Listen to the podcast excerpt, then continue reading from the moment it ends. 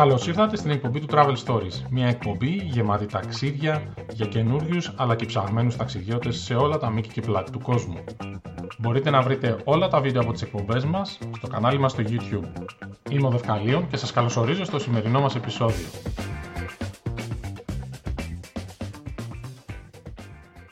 Γεια σας! Είναι η εκπομπή του Travel Stories. Δευκαλίων, Γιώργος και Traveler σήμερα. Χαίρετε, πώς είστε; Χαιρετούμε από Μελβούρνη. Χαιρετούμε από το Σύνταγμα. Αυτά είναι. Μελβούρνη και Σύνταγμα, υπέροχα. Λοιπόν, σήμερα θα κάνουμε μια εκπομπή top 10 τοπίων από όλο τον κόσμο. Τα είπα καλά; Άριστα τα είπες, μιλάμε για εκπομπάρα, έτσι τώρα. Πάρα Έτσι, πολύ ωραία. Σωστά. Να Μιλάμε πούμε για ότι... τοπία, όχι για χώρες, έτσι. Τοπία μεμονωμένα. Σωστά. Και βαθμολογούμε Σωστά, μόνο σωστά. Φύση. Ναι, ναι. Σχεδόν Α. μόνο φύση. Να, να, Σχεδόν. να, διευ, να διευκρινίσω ότι εγώ ε, δεν έχω βάλει την Ελλάδα. Θα μπορούσα να βάλω τις Κυκλάδες, η οποία είναι μοναδικά, μοναδικό τοπίο για μένα, αλλά δεν τις έχω βάλει. Επίτηδες δεν έβαλα την Ελλάδα για να βάλω άλλες χώρες στον κόσμο. Ωραία. Όπως επίσης και τα μέρη που έχω βάλει έχω πάει, έτσι δεν είναι fake. Ε, Τέλεια. έχω πάει, τα έχω δει ήδη σώμας. Ωραία. Εγώ, εγώ έχω κλέψει λίγο, δεν έχω πάει στο 1 από τα 10. Και εγώ δεν έχω πάει στο ένα από τα 10, αλλά θα είχα πάει αν δεν ήταν ο κορονοϊός. Μετράει. Έτσι. Το Τέλεια. κλέψα. Μετράνε αυτά όλα. Λοιπόν, ξεκινάμε λοιπόν νούμερο 10. Ποιος θα ξεκινήσει, Ωραία. για σηκώστε χέρι. Εσύ θα ξεκινήσεις.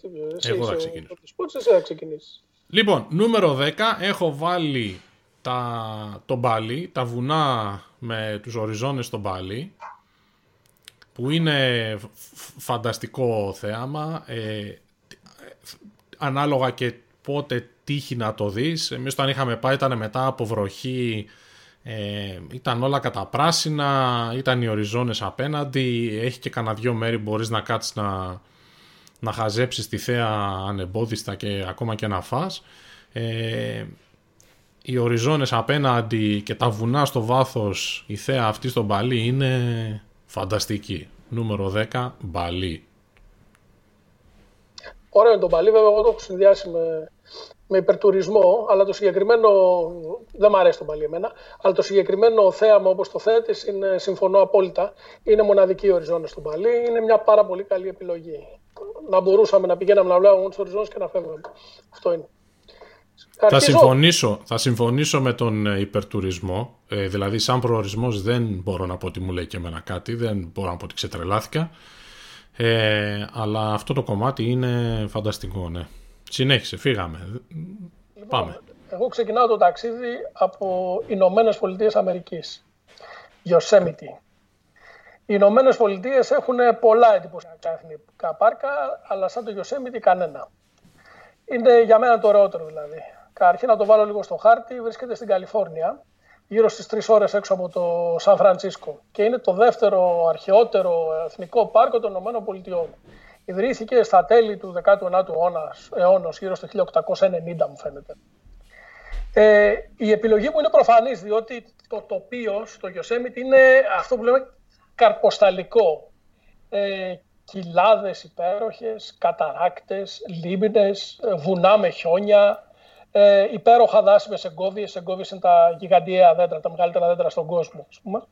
Ε, και φυσικά το highlight του, του πάρκου, του τεράστιου αυτού πάρκου της Καλιφόρνιας είναι ο El Capitan, ο οποίος είναι ένας κάθετος ε, γρανιτένιος γιγάντιος μονόλιθος, ο οποίος ε, δεσπόζει, έχει 900 μέτρα ύψος.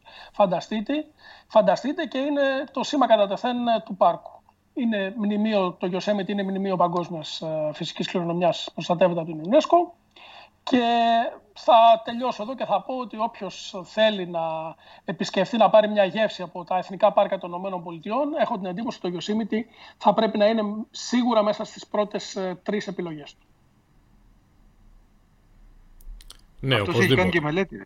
Ότι ιδρύθηκε το πάρκο, πόσα μέτρα. Καλά, εντάξει, Ωραία. μιλάμε για κάτσε, ιστορική δεν ψάχνω, είναι αναδρομή, σπασικλάκι, παρέθεση στοιχείων, ε, τα πάντα. Δηλαδή, εγώ έχω αρχίσει και φοβάμαι ότι θα μας λέει και τουαλέτες έχεις στο τάδε μέρος και τέτοια φοβήθηκα ότι θα μας πει σε τέτοια λεπτομέρεια. Αλλά εντάξει, Αυτή- το αυτή- μάθαμε. Οπωσδήποτε. πλάκα, Έχουν παιδιά, αυξήσει το εισιτήριο από τα 17,5 στα 22,4 ευρώ. Ας- Κόφτε την πλάκα, το πάρκο σκίζει. Είναι καταπληκτικό. το πάρκο ασκήσει, συμφωνούμε. συμφωνούμε. Ε, εγώ θα ξεκινήσω από την Αφρική. Είναι η μοναδική παρουσία της Αφρικής στο top μου. Ε, από Τανζανία είμαι στο κρατήρα Γκορογκόρο και για το φυσικό τοπίο. Μιλάμε για ένα τεράστιο κρατήρα, ο οποίος ε, με το που σταματάει η βροχερή περίοδος και παραμένουν κάποιες λιμνούλες, γεμίζει με τα ζώα για την μεταναστευτική περίοδος και επειδή και η πανίδα κομμάτι της φύσης ε, αποτελεί, ε, όλο αυτό το θέμα είναι φοβερό. Έτσι. Βλέπεις ξαφνικά να τρέχουν εκεί 400 ζεύρες και από πίσω τους μια γέλια από γιοτάρια, μετά καμιλοπαρδάλης, όλα αυτά σε ένα φοβερό τοπίο, τρομερά αστέρια, αξίζει το κόπο να το επισκεφθεί κανείς κάνοντας κάμπινγκ, πολύ καλύτερο από το να μένεις μέσα στα, στα resort και ο συνδυασμός ε, ε, φυσικού τοπίου και πανίδα είναι το κάτι άλλο. Δηλαδή θα ήταν κρίμα να μην υπάρχει Αφρική στο top 10. Άρα, Γκόρο Γκόρο Τανζανία για μένα στο νούμερο 10. Έβγε Γιώργο μου γιατί εγώ δεν έχω πάει στην Αφρική. Έχω πάει μόνο στη Βόρεια Αφρική. Δεν έχω τίποτα από Αφρική. Οπότε είναι πάρα πολύ καλό που έχουμε κάτι από Αφρική. Σε πιστεύω, σε εμπιστεύομαι και θα το βάλω στο bucket list μου. Εγώ έχω κάτι, αλλά είναι λίγο από σπόντα Αφρική. Θα το δούμε λίγο αργότερα στο top 10. Πάμε λοιπόν νούμερο 9. Traveler. Δώσε. Ε, συνεχίζω εγώ με το νούμερο 9. Εγώ θα φύγω από την Αμερική, τις ΗΠΑ και θα έρθω κοντά μας στην Ευρώπη. Θα πάω στη Βόρεια Ευρώπη, στην Νορβηγία και θα μιλήσω για τα νορβηγικά fjords. Ε, καταρχήν, η γνώμη μου για την Νορβηγία ποια είναι. Είναι μάλλον υπερτιμημένη, πανάκριβη και μονότονη ως πληκτική. Αλλά όταν μιλάμε για τα νορβηγικά fjords όμως το πράγμα κάπου αλλάζει γιατί είναι μοναδικά. Είναι καταπληκτικό το τοπίο. Ε, έχει πάμπολα fjords η χώρα, βέβαια είναι η χώρα των fjords έτσι δεν είναι. Και, αλλά το, τα εντυπωσιακότερα όλων βρίσκονται στο δυτικό μέρος ε, της χώρας ε, και κοντά στο Μπέργκεν, στην πόλη του Μπέργκεν, η οποία είναι στο εμπαρόδο μαζί με το Τροντχάιμ, είναι και οι ωραιότερες ε, ε, πόλεις της Νορβηγίας. Είχα την τύχη και τη χαρά να επισκεφθώ κάποια φιόρδ ε, και ειδικά τον Νάιρε φιόρδ, κάπως έτσι, το νορβηγικά μου δεν είναι και ό,τι καλύτερο. Ε, αυτό τώρα που βρίσκεται, αυτό βρίσκεται στο μέσο περίπου της διαδρομής ε, από το Όσλο στο Μπέργκεν ε, και ε, είναι προσβάσιμο είτε με αυτοκίνητο, αν νοικιάσει αυτοκίνητο και κάνει τη διαδρομή, είτε με τρένο. Ό,τι και να κάνεις από τα δύο, το αυτοκίνητο, το τρένο, η διαδρομή είναι καταπληκτική, τη συνιστώ ανεπιφύλακτα.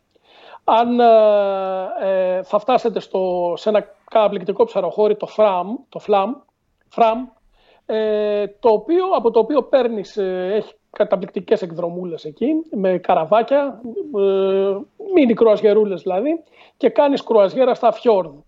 Ε, ε, γιατί όμως ειδικά το, το, το, τον Άρε φιόρδ, αυτό το φιόρδ, για δύο βασικά λόγους. Πρώτον γιατί είναι τεράστιο, έχει 18 χιλιόμετρα μήκος και δεύτερον γιατί είναι ιδιαίτερα στενό, οπότε το κάνει τρομερά φωτογενές. Είναι πάρα πολύ στενό το φιόρδ, μπαίνει το καραβάκι μέσα, βλέπεις και τις δύο άκρες, ε, πάρα πολύ κοντά, οπότε εντυπωσιάζεσαι. Αν κάποιος ε, βέβαια είναι σαν και σε ένα Δευκαλίωνα activity τύπος και adventure, θα μπορεί να κάνει και εκδρομή με καγιάκ και κανό. Τώρα βέβαια το κόστος, είναι. το κόστος είναι άλλη περίπτωση, είναι ακριβά, αλλά είναι μοναδικά. Καλά, Δευκαλίων το κόστος δεν το υπολογίζει. Αν πρόκειται για trek, καγιάκ και τα λοιπά, δεν παίζει ρόλο. Έτσι. Για πάμε λοιπόν, Γιώργο. Νούμερο 9, ε, η μοναδική παρουσία της Ασίας στο top 10 μου. Ε, είμαι κεντρική Ασία και είμαι στο Τατζικιστάν, ε, στο κομμάτι των Παμίρ που είναι ο διάδρομος Γουαχάν. Ε, εγώ είμαι βουνίσιος τύπος, δεν θα δείτε πολλές παραλίες στο δικό μου το top 10. Ε, εκπληκτικά βουνά, τρομερά σε ύψος, με παγετώνες επάνω. Είναι το κομμάτι όπου χωρίζονται τα σύνορα ε, του Τατζικιστάν με το Αφγανιστάν. Βλέπεις απέναντι το Αφγανιστάν και τους Αφγανούς κιόλας ένα ποταμάκι όλο και όλο το σύνορο, τεράστια βουνά μέχρι πάνω. Νιώθεις σαν να περνάς ανάμεσα από πόρτες, άνυδρο τοπίο με κάστρα, με ποτάμια. Σε κάποια φάση έχει κοιλάδε όπου καλλιεργεί ο κόσμος, ο οποίος ζει και όπως ζούσε εκείνη την εποχή. Ε, το τοπίο είναι εκπληκτικό, μιλάμε για εκατοντάδες χιλιόμετρα διαδρομής. Μια από τις ωραιότερες διαδρομές μπορεί να κάνει κανείς με αυτοκίνητο στον κόσμο για μένα. Μάλιστα. Πάρα πολύ ωραία. Σούπερ ακούγεται αυτό και ε, πολύ μεγάλη διασπορά έχουμε μέχρι στιγμής. Εγώ έχω βάλει στο νούμερο 9, ο Traveler θα αρχίσει να χοροπηδάει τώρα, θα αρχίσει να σκούζει, είναι tourist trap, είναι έτσι, είναι αλλιώς, αλλά δεν γίνεται να μην μπει. Εντάξει, Η πάμε, πάμε σύνορα. Disneyland έχεις βάλει, τι βάλει πραγματικά; Πάμε σύνορα, είπα και Καναδά και πάμε στη Βόρεια Νέα Υόρκη, στο Νιαγάρα Okay. Είναι, ε, ξέρω ότι έχει πάρα πολύ τουρισμό, ναι. Έχει μιλιούνια κόσμο, ναι. Είναι πολύ tourist trap, ναι. Ε, το θέαμα όμως είναι φανταστικό. Και αξίζει να κάποιος να το δει και από τις δύο μεριές, παρότι παραδοσιακά πρέπει να περάσει στη μεριά του Καναδά και από εκεί είναι το βασικό σημείο που βλέπεις τους καταράκτες και από τη μεριά των είπα όμως ε, έχεις μια διαφορετική οπτική ε, αξίζει όλο το πακέτο αξίζει να κατέβεις κάτω να γίνεις μουσκεμα αξίζει να πάρεις το καραβάκι να πας μέχρι κάτω το, εκεί που πέφτει το νερό που θα γίνεις 10 φορές μουσκεμα ε, να σπροχτείς με τους ε, χιλιάδες τουρίστες για να βγάλεις μια φωτογράφια το θέαμα, εν πάση περιπτώσει, είναι φανταστικό. Ε, από αυτά τα τοπία που έχω δει εγώ, παρότι όντως πολύ τουριστικό, ε, δεν νοείται επίσκεψη στη, στην πολιτεία της Νέας Υόρκης ή στην ευρύτερη περιοχή γύρω από τον Μπάφαλο, ε, που είναι ο Νιαγάρας, και να μην πας να δεις ε, τους καταράκτες. Λοιπόν, μου δίνεις μια καταπληκτική πάσα αυτή τη στιγμή. Καταρχήν να πω ότι είναι όντως ωραία. Ε, αλλά μου δίνεις πάσα για να πω το δικό μου νούμερο 8, το οποίο είναι καταράκτες. Αλλά δεν είναι βέβαια οι καταράκτες του Νιαγάρα. Είναι, είναι στη Λατινική Αμερική βέβαια. Γιώργο μου, που σου αρέσει και εσένα, είναι οι καταράκτες του Ιγκουασού βέβαια. Το υπερθέαμα του συμπλέγματος των καταρακτών του Ιγκουασού. Αυτό λοιπόν το υπερθέαμα δεν θα μπορούσε να λείπει από το παλμαρέ κανένα ε, ταξιδιώτη ο οποίος λατρεύει τη φύση. Ε, βρίσκεται στη Λατινική Αμερική όπως είπα και είναι το φυσικό σύνορο, αποτελεί φυσικό σύνορο μεταξύ Αργεντινής και Βραζιλίας και από δίπλα της Παραγουάης. Έτσι. Ε, τριεθνές δηλαδή. Ε, το ωραιότερο και το εντυπωσιακότερο μέρος των καταρακτών τώρα βρίσκεται στην πλευρά της Αργεντινής. Αυτό τι σημαίνει, ότι την καλύτερη θέα την έχει από την πλευρά της Βραζιλίας. Ε, ε, πώς να το περιγράψω το οποίο τι να πω, η αγγλική γλώσσα δανείζεται μια ελληνική λέξη για να το περιγράψει. Η λέξη είναι dramatic, είναι αυτό που λέμε dramatic view. Ε, είναι πραγματικό υπερθέαμα, ε, βλέπεις δεκάδες καταράκτες κάθε ύψους.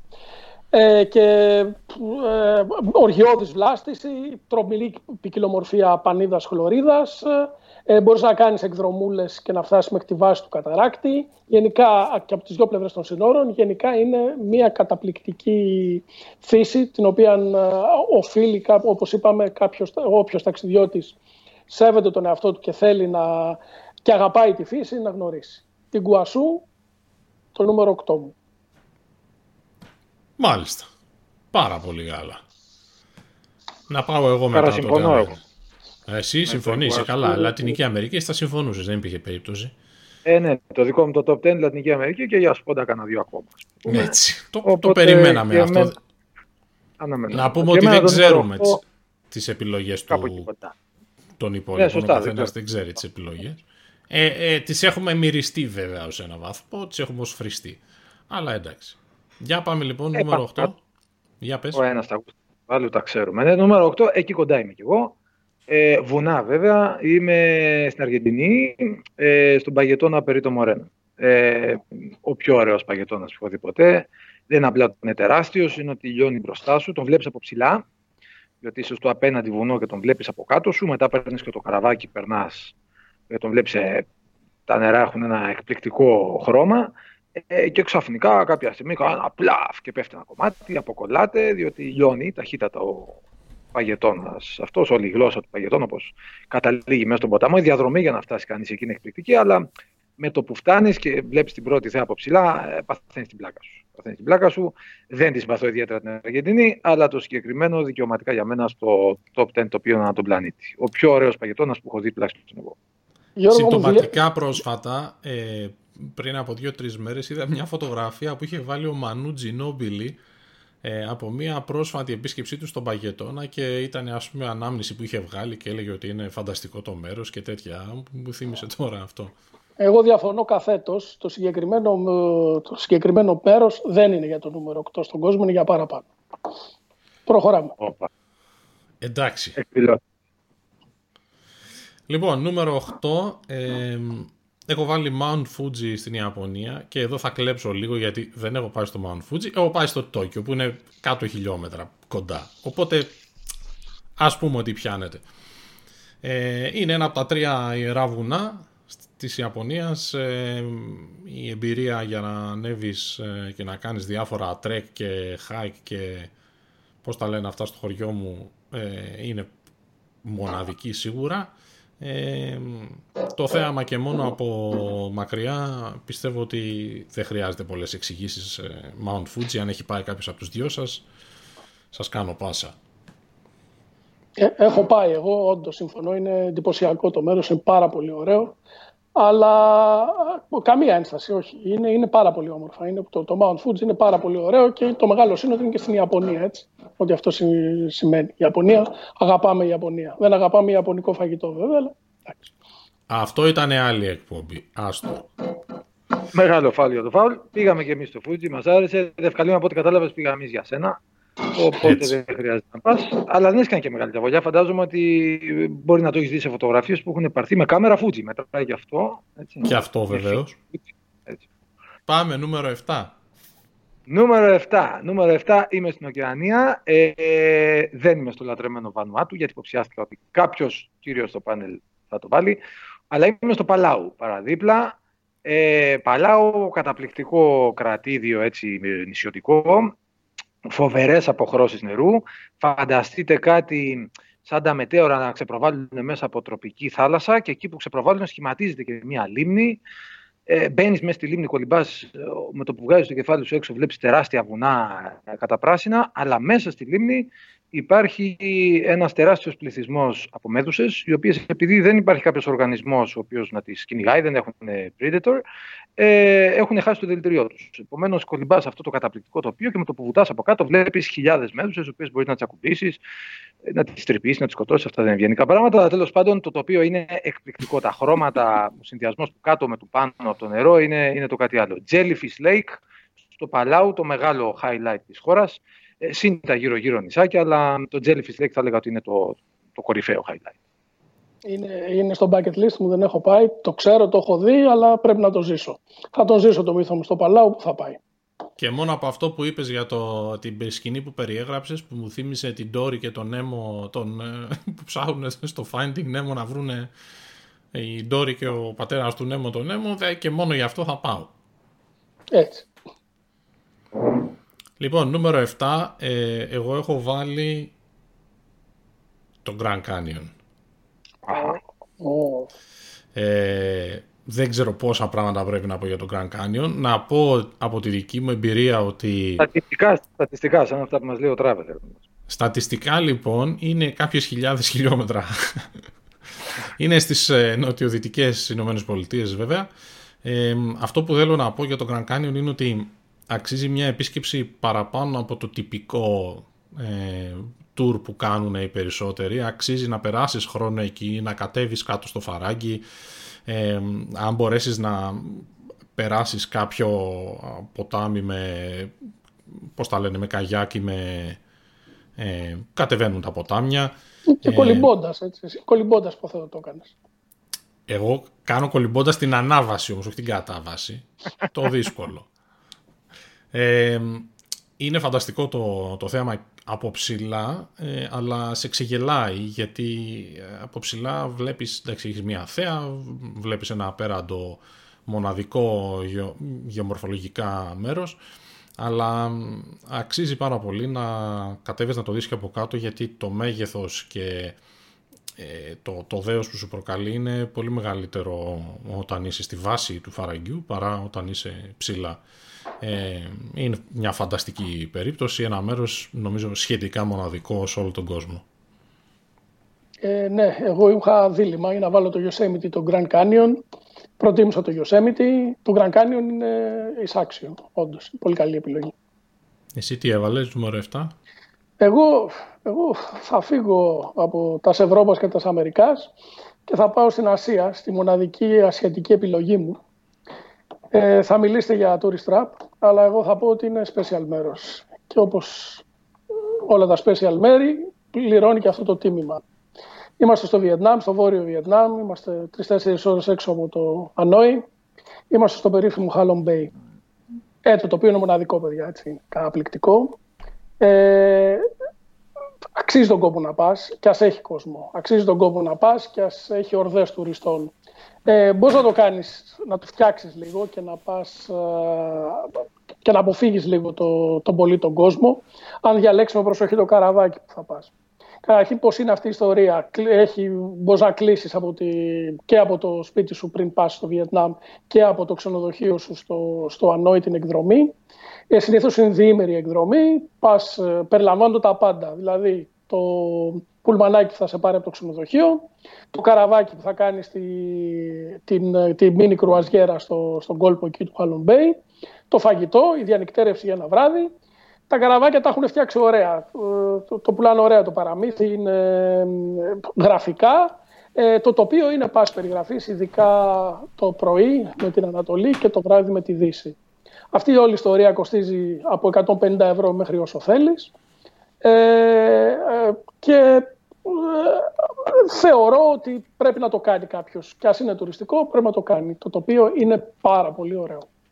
Ωραία, πάμε παρακάτω. Νούμερο 6. Ξεκίνα εσύ που τελείωσες. Λοιπόν, εγώ φεύγω πάλι από την Ασία βέβαια και πηγαίνω στην Αμερική. Πηγαίνω στην Κεντρική Αμερική αυτή τη φορά και πηγαίνω στον Παναμά. Ε, και πάω στο, στη ζούγκλα του Νταριέν, στο δάσος του Νταριέν, το οποίο είναι μύθος. Για τους ε, επαείοντε είναι μύθος. Είναι, πού είναι αυτό, είναι στο νότιο Παναμά και είναι το, το μέρος, το δάσος, η ζούγκλα που χωρίζει την κεντρική, που χωρίζει η ενώνει, ανάλογα όπως το πάρει κανένας, ε, την κεντρική Αμερική με την ε, Λατινική Αμερική, με την Νότιο Αμερική η ποικιλομορφία βέβαια είναι ασύλληπτη. Έτσι. Ε, μαγκρόβια τροπικά δάση, ποτάμια, βραχώδεις ακτές, παραλίες, φυλές Ινδιάνων, τα πάντα στον υπερθετικό. Εγώ βρέθηκα σε ένα χωριό το οποίο λέγεται Σαμπού. Αυτό είναι καμιά ώρα, ε, είναι, μάλλον προς το κέντρο. Ε, είναι καμιά ώρα πτήση από την πόλη του Παναμά. Πήγαμε εκεί πέρα με ένα twin με ένα μικρό αεροπλανάκι. Ε, μια σταλιά χωριό είναι, φανταστείτε. Αλλά είναι η πύλη εσόδου, είναι η πύλη εισόδου προς ε, τα χωριά των Εμπερά, των Ινδιάνων στο, στον Ταργέν. Ε, καονίσαμε από βραδύς ε, τους δύο Ινδιάνους οι οποίοι μας πήραν με την πυρόγα και ανεβήκαμε το ποτάμι. Εντάξει, το τοπίο μοναδικό έτσι. Τρεις ώρες μέσα στην πυρόγα, μέσα σε πραγματική ζούγκλα. Πραγματική ζούγκλα, έτσι. Απίστευτη εμπειρία. Ε, αυτό που κρατάω είναι η τρομερή αίσθηση απομόνωσης και αυθεντικότητας που έχει το μέρος. Φτάσαμε στο χωριό των Ινδιάνων. Πραγματικοί Ινδιάνοι, όχι φω, έτσι. Ε, και βέβαια αυτό που έχω να πω είναι μην το χάσεις κανένας. Είναι λίγο δύσκολο να πας, αλλά προστατεύεται από την UNESCO και πρέπει κάποιος να πάει. Δεν μου λες αυτό όπως το περιέγραψες, καταρχήν ακούγεται πολύ περιπετειώδες. Αλλά το δεύτερο, όπως το περιέγραψες αυτό, είναι ξεχωριστός προορισμός ή είναι κάτι που το κάνεις αν έχεις επισκεφθεί, είσαι στον Παναμά, ας πούμε, το κάνεις μία μέρα ή δύο μέρες σαν όχι, όχι. Είναι, είναι καταρχήν μέρος του Παναμά, έτσι. Είναι μια περιοχή του Παναμά, είναι στο νότιο Παναμά. Παναμάς είναι. Ναι, εννοώ από το Panama City, αυτό εννοούσα. Από το Panama City παίρνεις το αεροπλάνο. Ε, εντάξει, το, το θέμα ποιο είναι, ότι πρέπει να, να μείνεις εκεί, γιατί δεν έχει κάθε μέρα πτήση. Δηλαδή, ε, εμείς θυμάμαι, ξέρω εγώ, πήγαμε Δευτέρα, τυχαία ημέρα και φύγαμε μετά, μείναμε δύο βράδια. Φύγαμε, ξέρω εγώ, την Τετάρτη, την Πέμπτη. Μάλιστα. Ναι. Ωραία. Είναι, είναι, είναι, μοναδικό, είναι αυθεντικό. Έχεις πάει, Γιώργο; Ναι, ναι, έχω πάει. Έχω πάει Νταριέν. Εκπληκτική φύση και πολύ παρθένα. Ακριβώς επειδή είχε πολλά προβλήματα με τη σύγκρουση με την Κολομβία, ε, είναι ένα κομμάτι που έχει μείνει πάρα πολύ παρθένο. Από τα πολύ ωραία κομμάτια της ζούγκλας της ωραιότερης υπήρου του πλανήτη που είναι η Αμερικάνικη Ήπειρος, και στην οποία ανήκει και το νούμερο 6 το οποίο δεν είναι πολύ μακριά από το Grand Canyon. Έτσι κι αλλιώς κάτι θα πρέπει να βάλω εκεί γύρω. Γενικά οι νοτιοδυτικές πολιτείες είναι έγκλημα να μιλάει κανείς για ε, παγκόσμια ωραιότερα τοπία και να μην βάλει κάτι από νοτιοδυτικές πολιτείες, είτε Γιούτα είναι, είτε Νεβάδα, είτε Κολοράντο. Είτε... Εγώ είμαι στο Monument Valley, ε, ναι. iconic Οπωσδήποτε, ακόμη και αυτοί που δεν τους λέει κάτι το όνομα, με το που θα δουν την εικόνα θα θυμηθούν western ταινίες κτλ. Ε, φοβερή απομόνωση, ε, εκπληκτικοί δρόμοι περνάνε μέσα από βραχώδη τοπία με σχηματισμούς περίεργους. Το βράδυ όταν πέφτει ο ήλιος, εκπληκτικά τα χρώματα. Δεν έχει κάπου να μείνεις μέσα στο Monument Valley, αν θες κοιμάσαι το αυτοκίνητό σου, αν θες οδηγήσεις πας πιο πέρα, πας στους μορμόνους. Αλλά είναι από αυτά τα road trip που είναι για να κρατήσουν μέρες έχει και πάρα πολλά εθνικά πάρκα εκεί. Ξαναλέω, όποιο πάρκο και να βάλει κανείς εκεί, απολύτως δικαιολογημένο. Είτε είναι το, Bryce, το Bryce Canyon, είτε το Grand Canyon, είτε οποιοδήποτε. Εμένα πάντως ως εικόνα από όλο και με το ταξίδι στις νοτιοδυτικές πολιτείες μου έμεινε το Monument Valley φοβερό τοπίο. Να έχεις μια μηχανή στο χέρι και ασταμάτητα να χτυπάς έτσι. Είτε πρωί είτε απόγευμα, το βράδυ να κοιμάσαι εκεί με τον ουρανό ξάστρο είναι εκπληκτικό. Γενικά όλη αυτή εκεί η περιοχή θέλω να πάω και να την κάνω, να κάνω όλα αυτά τα εθνικά πάρκα. Δηλαδή ανέφερες στον Bryce, υπάρχει το Death Valley, ε, το, το Yosemite πιο βόρεια. Είναι, όλες αυτές οι περιοχές εκεί πέρα είναι φανταστικές. Ε, τα οποία να πούμε ότι παρότι είναι iconic έτσι, για τις ΗΠΑ, ε, δεν έχουν κανένα τρομερό συνοστισμό. Έτσι. Κάθε άλλο. Εντάξει, εξαρτάται και από το τι εποχή θα πας. Ναι. Αλλά σε γενικές γραμμές οι Αμερικανοί δεν τα πολύ τιμούν τα εθνικά τους πάρκα. Μέσα από ότι οι λίγοι που είδαμε, οι Γερμανοί ήταν κυρίως. Ναι, ναι. Ε, είναι μεγάλη αλήθεια αυτό. Ε, δεν ξέρω αν είναι κομμάτι της κουλτούρας ε, που έχουν εκεί, αλλά είναι και αρκετά τα, τα εθνικά πάρκα μπορεί να επισκεφθεί κάποιος που ζει σε εκείνη την ευρύτερη περιοχή. Είναι τεράστιες επιλογές. Ε, εγώ νούμερο 6 έχω βάλει ε, ένα ταξίδι, από ένα ταξίδι που κάναμε πέρσι στη Νέα Ζηλανδία. Πρέπει να βάλω το τον Καρύρο. Έχω βάλει το Tongariro, το οποίο μη γελάς.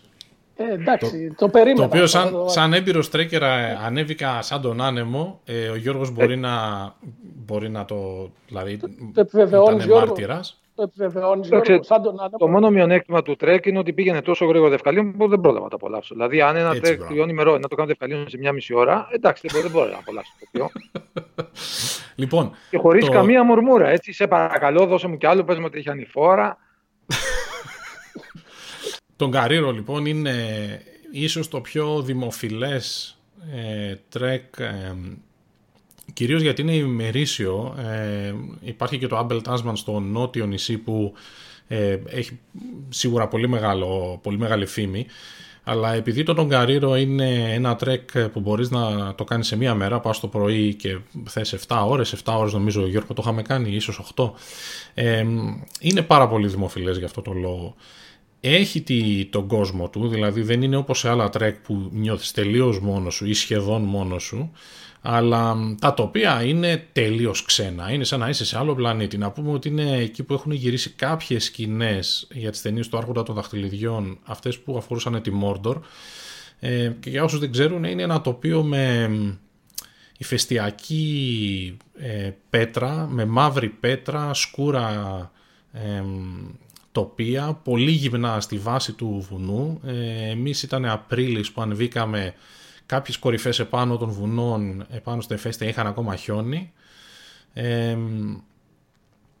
και αφού ανέβησε πάνω στο ψηλότερο σημείο, περνάς στο υψόμετρο που έχει σύννεφα. Εμείς μάλιστα περιμέναμε να δούμε τις σμαραγδένιες λίμνες σαν θέαμα και δεν είδαμε τίποτα γιατί περνάγαν τα σύννεφα εκείνη την ώρα. Αλλά ήταν φανταστικό μετά γιατί έπρεπε να κατέβουμε και να περάσουμε μέσα από τα σύννεφα για να φτάσουμε στις λίμνες, το οποίο τις είδαμε φυσικά τελικά όταν φτάσαμε εκεί. Ε, αλλά είναι τόσο μοναδικό το τοπίο αυτό που θα το, θα, θα το κατέτασα παραπάνω από το Abel Tasman όσον αφορά τη, τη, μοναδικότητα του τοπίου. Δεν είναι τόσο ποικιλόμορφο όπως το, το Abel Tasman ή ίσως άλλα trek, αλλά οι εικόνες που σου δίνει είναι μοναδικές. Tongariro λοιπόν ε, στο βόρειο νησί στη Νέα Ζηλανδία. ΑΔΕΦ ο recordman ταχύτητας του, του trek Tongariro. Να το πούμε ότι είσαι ο, ο τροπαιούχος αυτής της στιγμή. Έτσι, ακόμα το τίτλο κρατάει. Νομίζω δεν έχεις πάρει το ρεκόρ ταχύτητα. Λοιπόν, αυτά ήταν μέχρι στιγμής νούμερο 6. Πάμε νούμερο 5. Πάμε νούμερο Ξε... 5 και αρχίζω εγώ. Ξεκινάω Ξεκίνα. Εγώ. Ναι. Εγώ θα πάω στη γειτονιά μας, όχι τη δικιά μας γειτονιά, τη γειτονιά της Ελλάδας, ενώ Δευκαλίωνα. Ναι. Ε, μάλλον στο γνωστότερο και στο πιο εύκολα προσβάσιμο εθνικό πάρκο που είναι κοντά στην Ελλάδα, το οποίο βρίσκεται στην γειτονική Τουρκία. Ε, θα αφήσω εκ πρώτης το συναισθηματικό ε, και θα επανέλθω βέβαια στο τέλος αυτό. Αλλά θα επικεντρωθώ στην κυρίως περιγραφή του, του μέρους και του τοπίου. Φανταστείτε, μιλάω βέβαια για το Γκιορεμέ National Park, το οποίο βρίσκεται στην Καπαδοκία. Έτσι.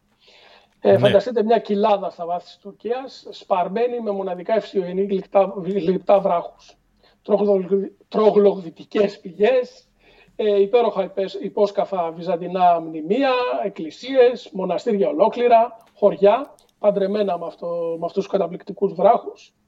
Ε, όλα αυτά αποτελούν ένα καταπληκτικό χαρμάνι, ένα καταπληκτικό τοπίο.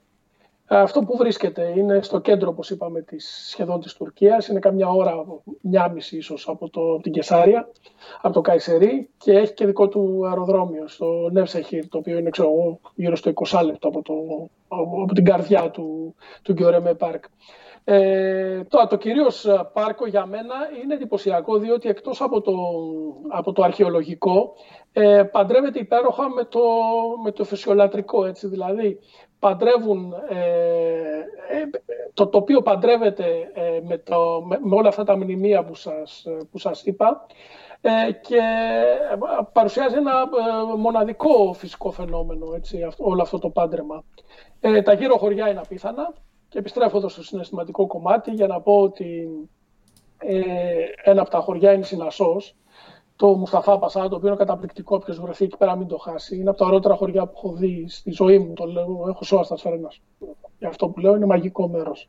Βέβαια, highlight είναι το, ε, η εκδρομή, εκδρομή τέλος πάντων. Ε, εκδρομή είναι αυτό που κάνεις με το αερόστατο. Που ξυπνά πρωί, βλέπεις την κοιλάδα από, από τα ψηλά, από ψηλά και απολαμβάνεις το τοπίο με μοναδικό τρόπο. Είναι λίγο τυχτερό, κάνα 150-170 ευρώ, αλλά 100% ταξίζει τα λεφτά του. Μάλιστα. Εντάξει, έκλεψες λίγο γιατί δεν είναι 100% τοπίο, αλλά τελείως συμπτωματικά έχω κλέψει και εγώ στο νούμερο 5 μου. Και επάλευα τώρα να δω αν είχε νόημα να αλλάξω τη σειρά για να μην φανεί εντελώς στημένο. Αλλά η πραγματικότητα είναι ότι και εγώ στο νούμερο 5 έβαλα κάτι το οποίο έχει μέσα, είναι φυσικό τοπίο, αλλά έχει και τη, το, ιστορικό κομμάτι και αυτό δεν είναι άλλο από τα Cotswolds στην ε, Μεγάλη Βρετανία. ψαγμένη είναι... επιλογή, ωραία επιλογή. Εντάξει, η Βρετανική επαρχία είναι φανταστική. Είναι μοναδική, υπέροχη, ανεπανάληπτη. Τι, τι, τι να πούμε, η Βρετανική επαρχία είναι το κάτι άλλο. Τα Cotswolds είναι μια σειρά από. μια περιοχή τέλος πάντων που έχει μια σειρά από χωριά μεταξύ Λονδίνου και Μπέρμιγχαμ, δηλαδή είναι νότια του Μπέρμιγχαμ. Ε, πας με το αυτοκίνητο, ε, περνάς μέσα από σκηνές που νομίζεις ότι είσαι 60, 70, 80 χρόνια στο παρελθόν. Είναι φανταστική επαρχία, ε, φοβερά τοπία, ε, έχει λόφους, έχει κοιλάδες, έχει ποτάμια, έχει γέφυρες, έχει φανταστικά φανταστικές εικόνες σου δίνει και βέβαια και εδώ είναι που έκλεψαν λίγο έχει και τα Cotswolds που είναι τα χωριά που είναι 4-5 χωριά στη σειρά συγκεκριμένα τα οποία είναι λες και βγήκανε από κάποιο παραμύθι δηλαδή μπορείς να βρεις ε, ξέρεις pub και μαγαζιά που είναι εκεί 200-300 χρόνια και σερβίρουν παραδοσιακά εδέσματα, φαγητά, τσάι, αίθουσες τσαγιού για τους Βρετανούς κλπ. Τα Cotswolds για μένα στη Βρετανική επαρχία είναι εικόνα μοναδική σε όλο τον κόσμο. Φανταστική, μην το χάσεις. Όχι μόνο, δεν έκλεψες. Ε, καθόλου δεν έκλεψες. Ε, λιγάκι, λιγάκι. Δεν, εμένα δεν είχε περάσει ε, από το Λίγο έκλεψε, αλλά εντάξει. Είναι το τοπίο καταπληκτικό και τα χωριά είναι και μέρος του τοπίου. Το, το βαφτίζω και εγώ φυσικό ε, ε, μνημείο ε, παγκόσμιας φυσικής κληρονομιάς λοιπόν και πάμε παρακάτω. Ωραία, αφού κλέψατε και οι δυο στο πέντε σας, ήθελα να κλέψω και λίγο. Ε, τι φωνάζεις τότε; Ε, θα πάω, ε, φωνάζει ο κλέφτης, δεν ξέρεις. Ε, θα πάω, θα καταπλήξω δηλαδή, έτσι. Σε ευνηδιάσω, θα πάω στη Λατινική Αμερική.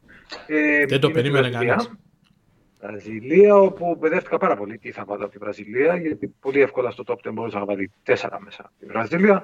Ε, δεν θα βάλω ούτε τους καταράκτε Ιγκουασού που βάλατε εσείς, ούτε το αμπίσμο Δεανιού μας που βασανίστηκα. Θα το βάλω ένα καταπληκτικό το οποίο μπορείς να το επισκεφθείς με ραπέλ και μετά κάνεις κατάδυση από κάτω και είναι σαν να βλέπει τα μετέωρα κάτω από τη θάλασσα θα βάλω το Λεϊσόες Μαρανιέντσες, το οποίο είναι το μοναδικό τοπίο από όλο αυτό το τόπο που έχω φτιάξει, στο οποίο δεν έχω πάει.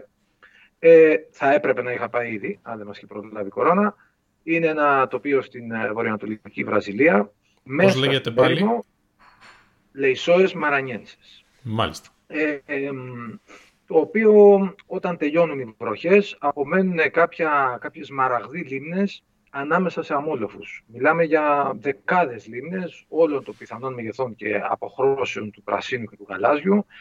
Ε, σχετικά ρεχές κάποιες από αυτές, κάπως πιο βαθιές κάποιες άλλες. Κάνεις στρέκα ανάμεσα σε κάτι τεράστιους αμόλοφους.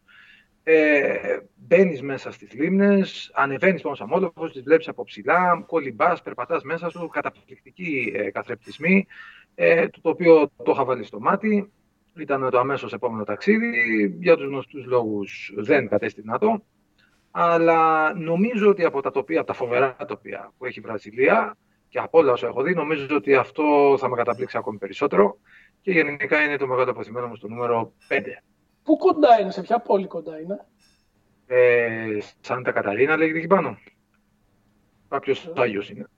Μάλιστα. Ε, Έχει και αεροδρόμιο σχετικά κοντά, αλλά θα πρέπει να το κοιτάξω τώρα να σου πω ποιο είναι ακριβώς. Οκ, εντάξει. Πάμε παρακάτω λοιπόν. Νούμερο 4 λοιπόν, πάμε στο νούμερο 4. Έχω βάλει, ε, όπως είπα πριν, δεν έχω βάλει ηπειρωτική Αφρική, έχω βάλει λίγο παράδειγμα. Έχω βάλει το Μαυρίκιο. Ε, στο Μαυρίκιο, εν τω μεταξύ, εντάξει, υπάρχουν κανένα δύο περιοχές που μπορείς να πεις ότι είναι πραγματικά μοναδικές, όπως η γη με τα 7 χρώματα που πουλάνε αυτοί τόσο καλά, το οποίο δεν μπορώ να πω ότι ξετρελάθηκα και από τη χαρά μου, ωραίο είναι να πας να το δεις. Αλλά για μένα το τοπίο το μοναδικό ήταν επάνω στο καταμαράν, έχεις φύγει ανοιχτά στα ανοιχτά του νησιού, να βουτήξεις στη θάλασσα και κοιτάς πίσω και βλέπεις πράσινα νερά φανταστικά και πίσω το, το βουνό, το ηφαίστειο, ε, όλο το νησί το μαυρίκιο κατά πράσινο, ε, είναι μοναδικό το θέαμα, είναι φανταστικό. Δεν έχω να πω πολλά. Δεν έχω πάει στο Μαυρίκιο, σε πιστεύω όμως, δεν έχω λόγους να, να μην σε πιστέψω. Βάλτε το και αυτό στο bucket list. Ε, δεν σου λέω ψέματα πάντως. Το ξέρω. Βάλτε το και αυτό στο bucket list να δούμε τι θα πρωτοδούμε. Έχεις πάει στο Μαυρίκιο, Γιώργο; Δεν έχω πάει, όχι. Όχι. Ωραία ακούγεται. Ωραία ακούγεται. Για πάμε νούμερο 4, ο επόμενος. Ο Traveler. Ο Traveler. Ο Traveler θα πάει στην γειτονιά του. Ε, θα πάει στην Αυστραλία. Ε, και θα πάει βέβαια, εντάξει, στο Great Barrier Reef που θα πάει. Αν είσαι λάτρης της φύσης, είναι αδύνατο να μην θέλεις, ε, είναι αδύνατο και απίθανο να μην θέλεις να πας ε, και να δεις το Great Barrier Reef.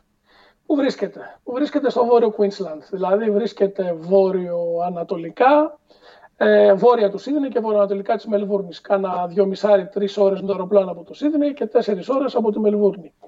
Πύλη εισόδου το αδιάφορο Cairns, το οποίο είπαμε το ωραιότερο μέρος στο Cairns είναι η ταμπέλα που λέει Cape Tribulation.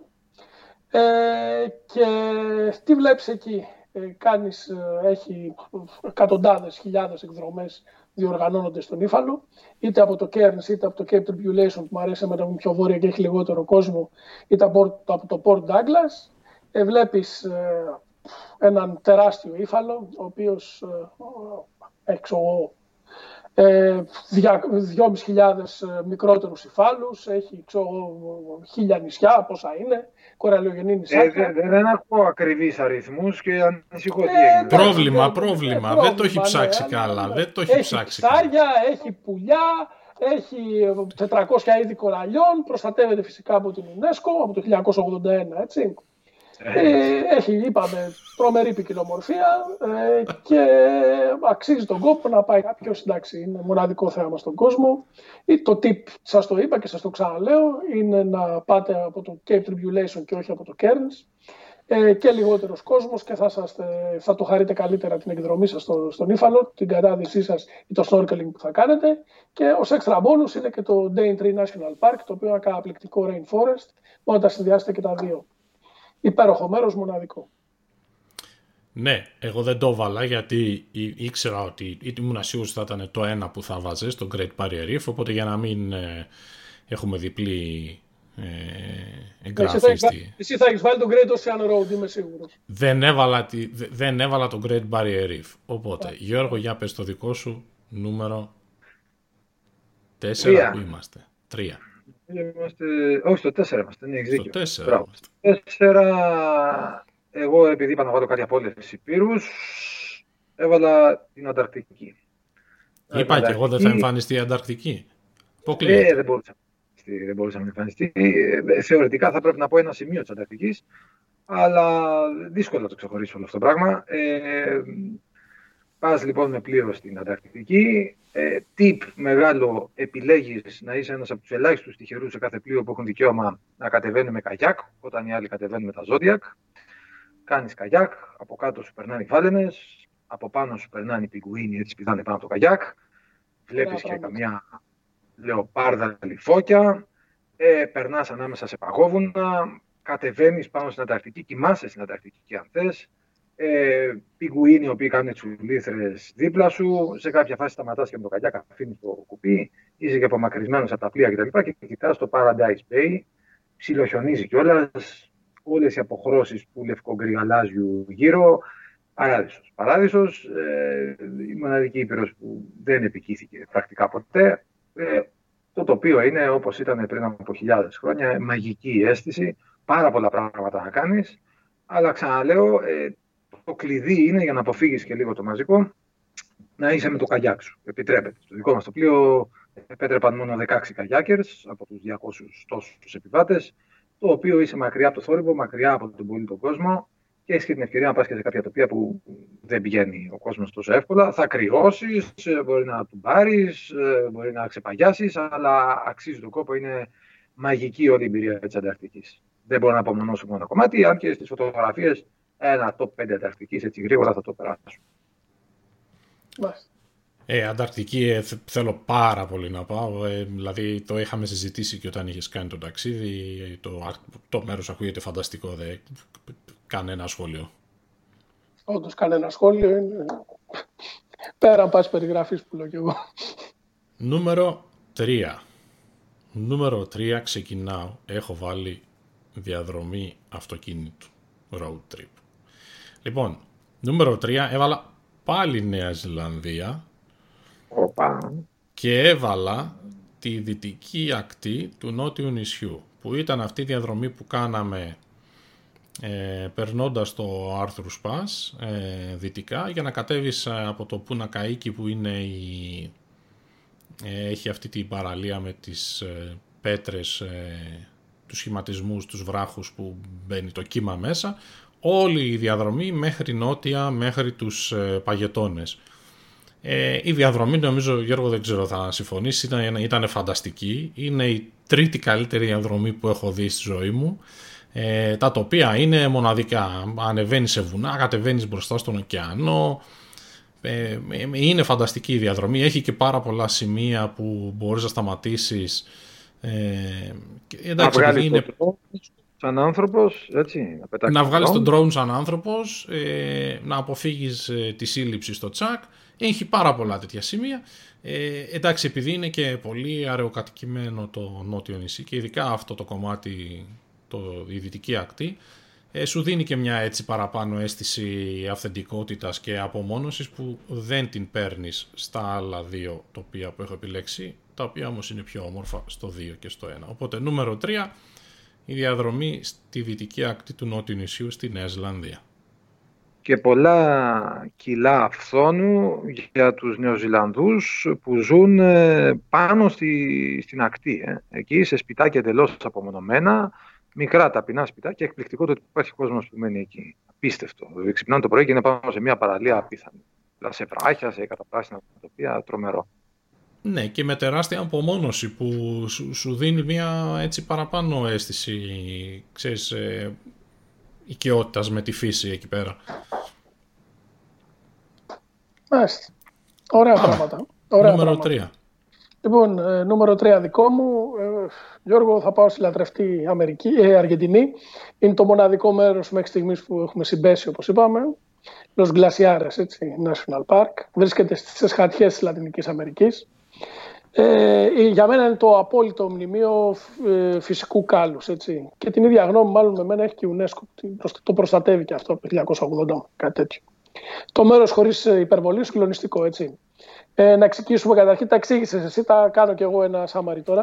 Το τι βλέπεις. Ε, βλέπεις τον εντυπωσιακότερο παγετώνα του κόσμου, τον Περίτο Μορένο. Έτσι. Έχει ύψος 70 μέτρα για τους λάτρε της στατιστικής και προβάλλεται σε μέτωπο περίπου 5 χιλιόμετρων. Είναι, είναι καταπληκτικό. Είναι, το, το μέγεθός του δηλαδή είναι φοβερό. Το Μάρκο είναι τεράστιο, είναι το μεγαλύτερο πάρκο της Αργεντινής. Έχει ποικιλομορφία και εδώ. Πανίδα, χλωρίδα, όλα αυτά. Κοντινότερη πόλη που είναι και το αεροδρόμιο του Ελκαλαφάτε, καμιά ώρα μακριά. Από, την, από, το, από το πάρκο και από εκεί πέρα ξεκινάνε οι εκδρομές στις οποίες απολαμβάνεις το μοναδικό τοπίο. Όπως είπες και εσύ σωστά, το βλέπεις τον, τον Παγκετώνα μέσα από τη λίμνη φάτσα κάρτα μπροστά σου, τον βλέπεις από απέναντι και απολαμβάνεις έτσι, το, τον κρότο από τις ε, πτώσεις των, ε, των πάγων, ο οποίος είναι καταιγιστικός και συγκλονιστικός. Δέος και μόνο προκαλεί το τοπίο και σου υπενθυμίζει το πόσο ασήμαντη είναι η ανθρώπινη παρουσία μπροστά στο μεγαλείο της φύσης. Αυτά και τίποτα άλλο. Το μέρος είναι special, παιδιά. Μην το χάσετε καθόλου. Γιώργος, ακούμε. Νούμερο 3. Το νούμερο 3 μου λοιπόν βρίσκεται στη Βενεζουέλα ε, και είναι το Εθνικό Πάρκο της Κανάιμα. Αφιταλαντεύτηκα πολύ να βάλω την Κανάιμα και όχι κάποιο άλλο τοπίο. Ε, ε, Κανάιμα το μέρος είναι το τοπίο από το οποίο εμπνεύστηκαν για να κάνουν το Avatar. Ε, έχει τους υψηλότερους καταράκτες στον κόσμο, τους καταράκτες του Αγγέλου που έχουν και ένα κουφό Ινδιάνο όνομα με 32 συλλαβές, δεν πρόκειται να το επιχειρήσω. Ε, αλλά πέραν των καταρακτών, το όλο τοπίο ε, είναι μια καταπράσινη κοιλάδα ε, περικυκλωμένη από τα τεπούι. Τα τεπούι είναι κάτι απότομη βράχη με τροπική βλάστηση που στην κορυφή τους είναι, έχουν flat top, εκπληκτικά τρέκα εκεί και φυσικά μπορείς να πάρεις και το αεροπλανάκι να πετάξεις ανάμεσα από όλα τα τεπούι σε πολύ χαμηλό υψόμετρο και να δεις ε, τους σχεδόν ενός χιλιόμετρου ύψους καταράκτες του Αγγέλου το οποίο είναι απίθανο. Δεν υπάρχει. Ε, από τα πιο ωραία τοπία στον κόσμο. Ε, κρίμα που αυτή τη στιγμή, έτσι όπως είναι η κατάσταση στη Βενεζουέλα, δεν είναι εύκολο να πάει κανείς, αλλά είναι από αυτά που μια φορά η ζωή θα πρέπει να τα κάνει. Αξέχαστο τοπίο και δύο και τρεις και πέντε φορές αξίζει τον κόπο να πάει κανείς. Μάλιστα. Όλα αυτά ακούγονται μαγευτικά. Πάμε στα τελευταία δύο, δύο τελευταίες θέσεις. Νούμερο 2. Ποιος θα ξεκινήσει; Ξεκινήσω εγώ γιατί μου έδωσε πάσα. Ε, και εγώ Βενεζουέλα έχω. Δεν έχω τα κανάιμα όμως, έχω τα Λοσδρόκες. Σίγουρα όπως είπες και εσύ, η Βενεζουέλα στις μέρες μας δεν είναι και το ασφαλέστερο μέρος στον κόσμο. Και η πρόσβαση λοιπόν σε αυτή τη μαγευτική συστάδα των κορελαιογενών νησιών, τα Λοσδρόκες, ας πούμε, είναι ιδιαίτερα δύσκολη. Τα νησάκια βέβαια, όπως και οι παραλίες τους, είναι μοναδικές, έτσι. Τις ωραίες παραλίες στον κόσμο είναι. Έχουν γαλάζια σμαραγδένια νερά, τα οποία τα αγκαλιάζει λευκή πούδρα της, της άμμου. Όλα αυτά ακούγονται ρομαντικά, και, αλλά είναι εντελώς ρεαλιστικά, δηλαδή έτσι είναι, δεν υπερβάλλω καθόλου. Το τοπίο είναι απίστευτο, είναι μια ώρα πτήση από το διαβόητο αεροδρόμιο του Καράκας. Τώρα εδώ πέρα πια είναι προσγειώνεσαι στο μεγάλο νησί, στο Κάγιο Γκράντε, βρίσκεις το κατάλημά σου. Συνήθως το κάνεις εκδρομούλα, δηλαδή αγοράζει ένα πακετάκι από το Καράκας. Έτσι το έκανα εγώ δηλαδή. Αεροπορικό εισιτήριο ε, το κατάλημα, το φαγητό και εκδρομούλες. Τι κάνεις. Ε, κάθε πρωί έρχεται ο ντόπιος, σε παίρνει με τη βαρκούλα του, πηγαίνεις στο νησάκι, κάθεσαι εκεί, απολαμβάνεις τη, την παραλία, τα νερά, ε, πίνεις τις μπυρίτσες σου, τρως τα σνακάκια σου και μετά την επόμενη μέρα σε άλλο νησάκι. Ε, προτινόμενος χρόνος είναι τουλάχιστον τρία βράδια για να το, για να το ευχαριστηθείς ωραία. Ε, θα πω ένα υπέρ που έχει και ένα κατά. Το υπέρ είναι ότι αν και βρίσκεται στη Βενεζουέλα είναι προστατευόμενο μέρος αυτό. Τι σημαίνει ότι δεν έχει την εγκληματικότητα που έχει η υπόλοιπη Βενεζουέλα. Είναι ε, ασφαλές. Αλλά βέβαια το πώς φτάνεις εκεί είναι άλλη ιστορία. Έτσι. Πρέπει να πας στη Βενεζουέλα που η Βενεζουέλα έχει τα θεματάκια της. Το κακό είναι ότι είναι ακριβά. Δηλαδή, όταν πήγα εγώ, έχω να πάω χρόνια, δηλαδή έχω να πάω καμιά δεκαριά χρόνια, ήταν πανάκριβα. Δεν ξέρω τι μέσα πώς είναι τώρα, αλλά δεν νομίζω ότι θα είναι και ιδιαίτερα φτηνές. Ε, όπως είπαμε, ιδανικό σενάριο τρία βράδια από τα ωραίτερα μέρη στον κόσμο. Μάλιστα. Δύο παρατηρησούλες γι' αυτό. Πρώτο καλά, το μέρος είναι εκπληκτικό. Δεν το συζητάμε. Για μένα είναι οι καλύτερες παραλίες που έχω δει ποτέ και με φοβερή ποικιλία. Έτσι. Ένα νησάκι απ' άλλο που μένεις και μόνος στο νησάκι. Του λες, αλλά να πάρεις σε δύο ώρες, αφήνει ο τύπος εκεί με την καλεκλίτσα σου, με τον τελίτσα σου. Ε, το μεγάλο νησί που είναι το Grand Rock είναι το μοναδικό που κατοικείται. Και να πούμε ότι το πλεονέκτημά του δεν έχει πάνω ξενοδοχεία. Έχει μόνο μικρά πανδοχεία με γκουρμέ φαγητά και έτσι. Ε, ζήτημα να είναι πόσα, 50-60 καταλήμματα. Αυτό είναι το όλο. Επομένως υπάρχει μια τρομερή ησυχία και βέβαια έχεις ακόμη περισσότερη ησυχία με το που σε παίρνω κάθε μέρα και πηγαίνω σε εκδρομούλε. Τα τελευταία 4-5 χρόνια είναι εντελώ τσάμπα η κατάσταση. Όταν λέμε τσάμπα, εννοούμε ότι σου έρχεται φθηνότερο από το να πας εδώ δίπλα στην Ερμού, να φας σουμπλάκι και μια σαλάτα. Ε, είναι τέτοια η, η ισοτιμία αυτή τη στιγμή στη μαύρη αγορά που πηγαίνουν ξένοι με 100 δολάρια και μπορούν να κάτσουν και μια εβδομάδα. Αυτό είναι αυτό. Και με όλες τις μέσα. Ευχαριστώ για μένα. Είναι, για τους Βενεζολάνου βέβαια ιδιαίτερω δεν είναι, έχει διαλυθεί η ναι. οικονομία τους. Αλλά ναι, για κάποιον που έρχεται με ξένο, με ξένο νόμισμα και τέλος πάντων μπορεί να αλλάξει κάπου στη μαύρη αγορά, που δεν είναι και το πιο δύσκολο πράγμα στον κόσμο, αλλά πρέπει να ξέρεις πέντε ανθρώπους, να σε μαχαιρώσουν πουθενά. Ε, πλέον είναι πάρα, πάρα πολύ φθηνά και για τέτοιο τοπίο είναι το κάτι άλλο. Κύριε Δευκαλία. Λοιπόν, νούμερο 2, πάλι road trip. Έχω βάλει το Big Sur στην Καλιφόρνια. Ε, είναι αυτή η περιοχή που καλύπτει όλο την, ένα, το μεγαλύτερο κομμάτι της, της δυτικής ακτής ε, της Καλιφόρνια ε, μπροστά στον Ειρηνικό ωκεανό. Ε, είναι μια τυπική διαδρομή που κάνει πάρα πολλοί κόσμος μεταξύ ε, Σαν Φρανσίσκο και Λος Άντζελες. Ε, εγώ πρωτοτύπησα την έκανα ανάποδα ε, όταν είχα πάει. Παρ' όλα αυτά δεν, δεν αφαιρεί από την, ε, το, το μαγευτικό του τοπίου. Είναι, το, τα τοπία είναι φανταστικά. Είναι μία από τις καλύτερες διαδρομές ε, για αυτοκίνητο στον κόσμο. Ε, έχει στριφογυριστούς δρόμους, έχει βουνά, ανεβαίνεις, κατεβαίνεις, έχει δραματικά τοπία μπροστά στον ωκεανό.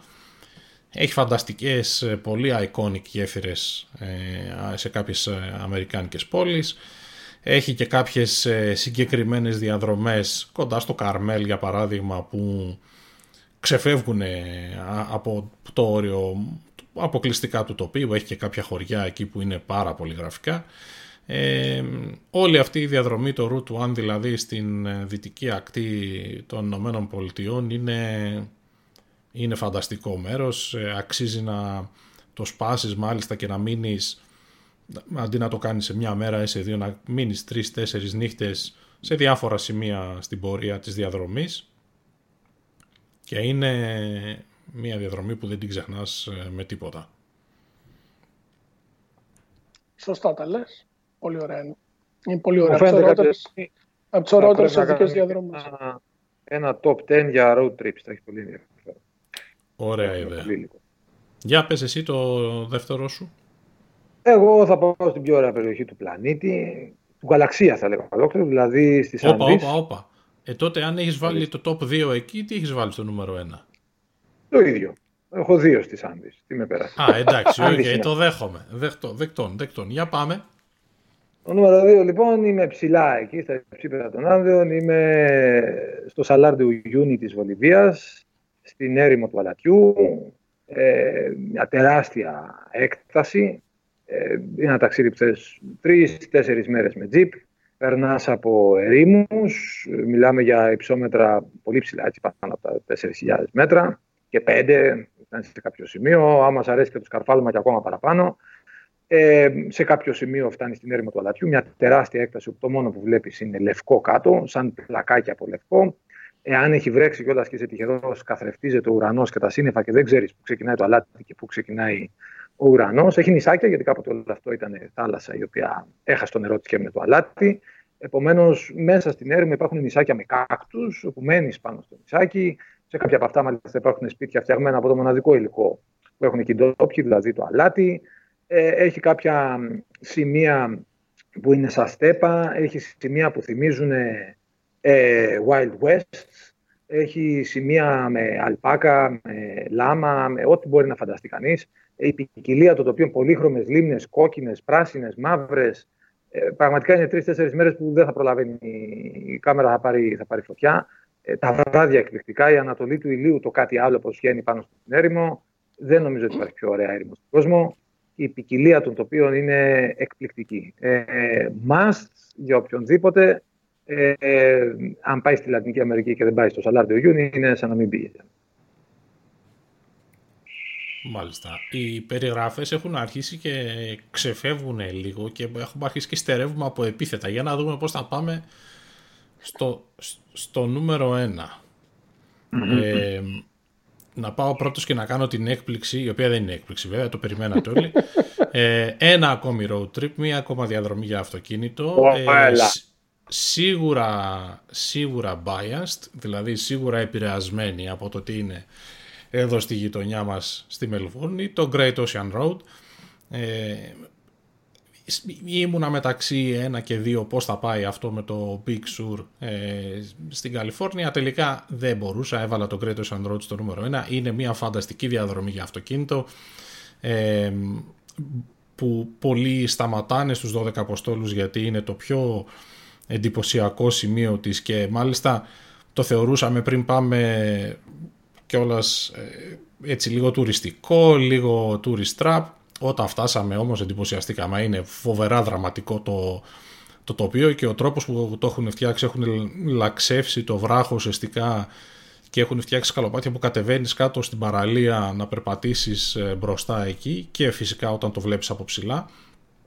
Αλλά η όλη διαδρομή είναι φανταστική, περνάς μέσα από εθνικούς δρυμούς, έχει φάρους, ε, ιστορικά σημεία με ναυάγια, έχει και περαιτέρω από τους, ε, παραπέρα από τους 12 Αποστόλους που αξίζει να πας μέχρι τη Warrnambool που είναι ουσιαστικά το τέλος του Great Ocean Road ε, που έχει φανταστικές ε, παραλίες, φανταστικά τοπία μπροστά στον ωκεανό. Το όλο επεισόδιο είναι χάρμα οφθαλμών. Ε, δηλαδή θυμάμαι την πρώτη φορά που πήγαμε, σταματάγαμε κάθε 5 χιλιόμετρα γιατί λέγαμε τέτοιο, τέτοιο, τέτοιο σημείο για φωτογραφίες δεν θα ξαναδούμε. Και μετά από 5 χιλιόμετρα είχε ένα καλύτερο και ξανασταματάγαμε. Great Ocean Road, Victoria, Αυστραλίας. Πόσο καιρό θέλει κανείς γι' αυτό ιδανικά, Δεφ; Θα σου πω ότι υπάρχουν tour που το κάνουν αυθημερών ε, για όσους τουρίστες έρχονται στη Μελβούρνη, το οποίο είναι τρομερό σκότωμα, γιατί μιλάμε για μια διαδρομή minimum 500 χιλιόμετρα ε, και φεύγουν πάρα πολύ νωρίς. Τους πάνε παραλιακά που είναι η διαδρομή που αξίζει, βλέπουν τους 12 Αποστόλους και μετά γυρνάνε από τη μέσα μεριά, από την, την υπηρετική Βικτόρια, που όμως ε, είναι μια τρομερά βαρετή διαδρομή, έχει κανένα δύο έτσι ενδιαφέροντα χωριά, αλλά είναι μια τρομερά βαρετή διαδρομή που δεν έχει να δεις απολύτως τίποτα ε, και σχετικά ξεραίλα κιόλας, δεν περνάς μέσα από τους εθνικούς δρυμούς εκεί. Ε, αλλά ε, ε, δηλαδή αδικείς το μέρος αν το κάνεις έτσι. Κατά τη γνώμη μου μπορείς να πας και να μείνεις μίνιμουμ δύο βράδια ε, ένα κοντά στο, στο Apollo Bay που είναι στη μέση ας πούμε της διαδρομής και έχει αριστερά και δεξιά κάποια δάση που μπορείς να ανέβεις στα βουνά, να κάνεις ε, trek να περπατήσεις ή κάτω στη θάλασσα να κολυμπήσεις ε, και σε πιο ήσυχες παραλίες όπως το Lorne αλλά και στο Torquay που είναι η διάσημη παραλία των σέρφερ. Ε, με τον Traveler μας ξέρουν εκεί γιατί είμαστε πολύ τακτικοί ως διάσημοι surfers και trekkers. Ε, και μετά να μείνεις και μετά το, ε, τους 12 Αποστόλους ε, προς τη Warrnambool που είναι τα τοπία φανταστικά. Αλλά θες δύο ή τρεις διανυκτερεύσεις, δηλαδή θες δύο-τρεις μέρες για να το απολαύσεις το τοπίο και να μπορείς να κάνεις τη στάση σου, ε, να κάνεις τις βόλτες σου. Έχει πάρα πολλά μονοπάτια πάνω στα βουνά που τα συντηρούν πάρα πολύ τακτικά και αξίζουν και αυτά τις βόλτες γιατί ανεβαίνεις επάνω και έχεις θέα φοβερή κάτω στο, στον ωκεανό. Εγώ ναι. όταν πρώτο πήγα εντυπωσιάστηκα, αν πάει μαζί θυμάσαι. Ναι. Ε, ε, εντυπωσιάστηκα. Αλλά λέω τη δεύτερη φορά που ήταν να πάω, λέω εντάξει, ωραία είναι. Ε, μέχρι που πήγα. Εντυπωσιάστηκα και τη δεύτερη φορά. Έχω πάει πέντε φορές και τις πέντε φορές λέω τι εκπληκτικό μέρος που είναι. Δεν το, δεν το έχω βαρεθεί. Έχω πάει πέντε φορές και δεν το έχω βαρεθεί καθόλου. Αυτό κάτι σημαίνει έτσι. Το μέρος είναι special. Ναι. 100%. Εσύ τι έβαλες νούμερο ένα; Εγώ έβαλα πάλι η γειτονιά μας. Έβαλα. έβαλα Οκεανία. Εντάξει, για τους Βανουάτου μοιραστικά. Ακριβώς για τους επαείοντες. Το λατρευτό μας Βανουάτου. Έτσι. Το οποίο είναι δυστυχώς για τους Έλληνες είναι ένα από τα πιο δυσκολοπρόσιτα μέρη θέλει στην καλύτερη των περιπτώσεων 30 ώρες δρόμο. Να φτάσεις στην Αυστραλία, στο Σίδνεϊ, στη Μελβούρνη, στο Μπρίσμπεν και να πάρεις το αεροπλάνο της τριλική Ερβανουάτου και να πας στην ίσο Εφάτε και μετά θέλεις άλλη μισή ώρα, τρία τέταρτα με τα ATR πάλι της Ερβανουάτου, το ATR ένα έχει, για να φτάσεις στο νησί της Τάνα όπου θα δεις το εκπληκτικό ηφαίστειο. Ε, τι να πω τώρα για το ηφαίστειο. Μάλλον να ξεκινήσω από το Βανουάτου να πω. Τα έχω ξαναπεί, θα τα πω Καταρχήν, να πούμε ότι έχουμε κάνει ξεχωριστή εκπομπή full για το Βανουάτου, ε, την οποία θα βάλουμε εδώ πάνω, θα βγει το link για να το κλικάρετε. Μπορείτε να την παρακολουθήσετε ολόκληρη, αλλά πες μας το Σάμαρι για το ηφαίστειο. Δεν υπερβάλλω. Ε, θα πω ότι το, τα, είναι μια συστάδα νησιών το, το Βανουάτου. Είναι ένα κράτος ε, το οποίο αποτελείται από νησιά, καμιά 80 νησιά πόσα είναι. Έχει εκπληκτικές παραλίες, έχει καταπληκτικούς ανθρώπους και είναι και καταπληκτικά πανάκριβο. Έτσι. Αυτό είναι το, το μεγάλο μείον που έχει. Τέλος πάντων, το μεγάλο high life της χώρας είναι, όπως είπαμε, το ηφαίστειο Γιασούπ, το οποίο βρίσκεται στο, στο νησί της Τάνα. Ε, γιατί όμως είναι μοναδικό το ηφαίστειο αυτό; Για τρεις λόγους. Πρώτον γιατί είναι ενεργό. Είναι ένα ενεργό ηφαίστειο. Δεύτερον γιατί είναι εύκολα προσβάσιμο. Δηλαδή το βανάκι της εκδρομής αφήνει ξέρω, στα ούτε 100 μέτρα από, τη, από το χείλος της καλτέρας του ηφαιστείου. Και, και τρίτο και σπουδαιότερο είναι γιατί είναι εντυπωσιακό. Δηλαδή μπορεί να δεις, να μυρίσεις και να φωτογραφίσεις τη λάβα του ηφαιστείου από απόσταση βολής. Έτσι. Ε, βλέπεις και θαυμάζεις, ακούς τις απανωτές εκρήξεις. Ε, το έχουν φτιάξει ωραία, η εκδρομή γίνεται απόγευμα προς βράδυ, κοστίζει 120 ευρώ, αλλά ταξίζει μέχρι το τελευταίο πένι που λένε και στο χωριό μου. Ε, είναι ταξίδι ζωής, είναι το Βανουάτου. Αν μπορέσετε, σας το εύχομαι ολοψυχώς να το κάνετε, είναι special. Γιώργο, πες και, πες και σαπορτάρισέ με. Ε, όχι, ε, μπορέσαμε, πήγαμε εκπληκτικό, πανάκριβο, αλλά μας άρεσε πάρα πολύ. Ε, μαζί με το ηφαίστειο στην Αιθιοπία θα έλεγα εκπληκτικές εμπειρίες από τα δύο. Και η αλήθεια είναι ότι τουλάχιστον μία από τις δύο άξιζε να μπει στη, στη δεκάδα. Ε, εγώ βέβαια στην κορυφή θα μπορούσα να βάλω τίποτα άλλο παρά τις Περουβιάνικες Άνδεις. Αλίμονο, αν δεν έβαζα το ωραιότερο μέρος στον κόσμο, που πολύ εύκολα μπορεί κάποιος να πάει ένα ταξίδι δύο-τρει-τέσσερι μήνες και να μην προλάβει να δει ούτε τα μισά από τα βασικά highlights των Άνδεων. Ε, εγώ έχω επιλέξει να προμοτάρω ένα απίθανο trek, αφού μιλάμε για φύση, το οποίο φυσικά έχει μέσα και αρχαία, για τις άντρες μιλάμε, μυστικά αρχαία, χαμένα, δεν υπάρχει ούτε δρόμος για να πας, δεν υπάρχουν ούτε οικισμοί. Είναι η διαδρομή που περνάει από, ξεκινάει από τη Βιλκαμπάμπα, προχωρά στο Τσοκεκυράο και εν τέλει καταλήγεις στο Ματσουπίτσου. Ε, τα τοπία είναι το κάτι άλλο, τρομερή ποικιλία. Ε, θα σας βγει η πίστη βέβαια ε, ανεβοκατεβαίνεις, αλλάζει υψόμετρο πάρα πολύ. Χαλάζει βροχές, ε, από τροπική βλάστηση σε καραφλά βουνά, σε χιόνια, περνάς ποτάμια, ε, εκπληκτικά τοπία, κανένας άνθρωπος, κανένα μονοπάτι, έτσι δεν έχει καν μονοπάτι για να περπατήσεις, πλην στο ξεκίνημα που υπάρχει ένα κομμάτι του δρόμου των Ίνκας, δεν υπάρχουν οικισμοί, επομένως είσαι 7-8 μέρες περπατάς, υπάρχει μέρα που κάνεις ε, διαφορά σε υψόμετρο γύρω στα 1800 μέτρα. Είσαι συνεχώ στο ανεβοκατέβασμα, αλλά το τοπίο ε, πραγματικά σε ανταμείβει και σαν να μην είναι αυτά αυτό, που είναι κάτι με τα ωραιότερα τοπία στον κόσμο. Επιπλέον, χώρια το Ματσουπίτσο που θα τελειώσει εκεί, στη διαδρομή επισκέπτεσαι τη Βιλκαμπάμπα, που είναι η πραγματική χαμένη πόλη των Νίκα, εκεί όπου όντως αποσύρθηκε ο αυτοκράτορας των Νίκα για περίπου 30 χρόνια και τον έψαχναν οι Ισπανοί.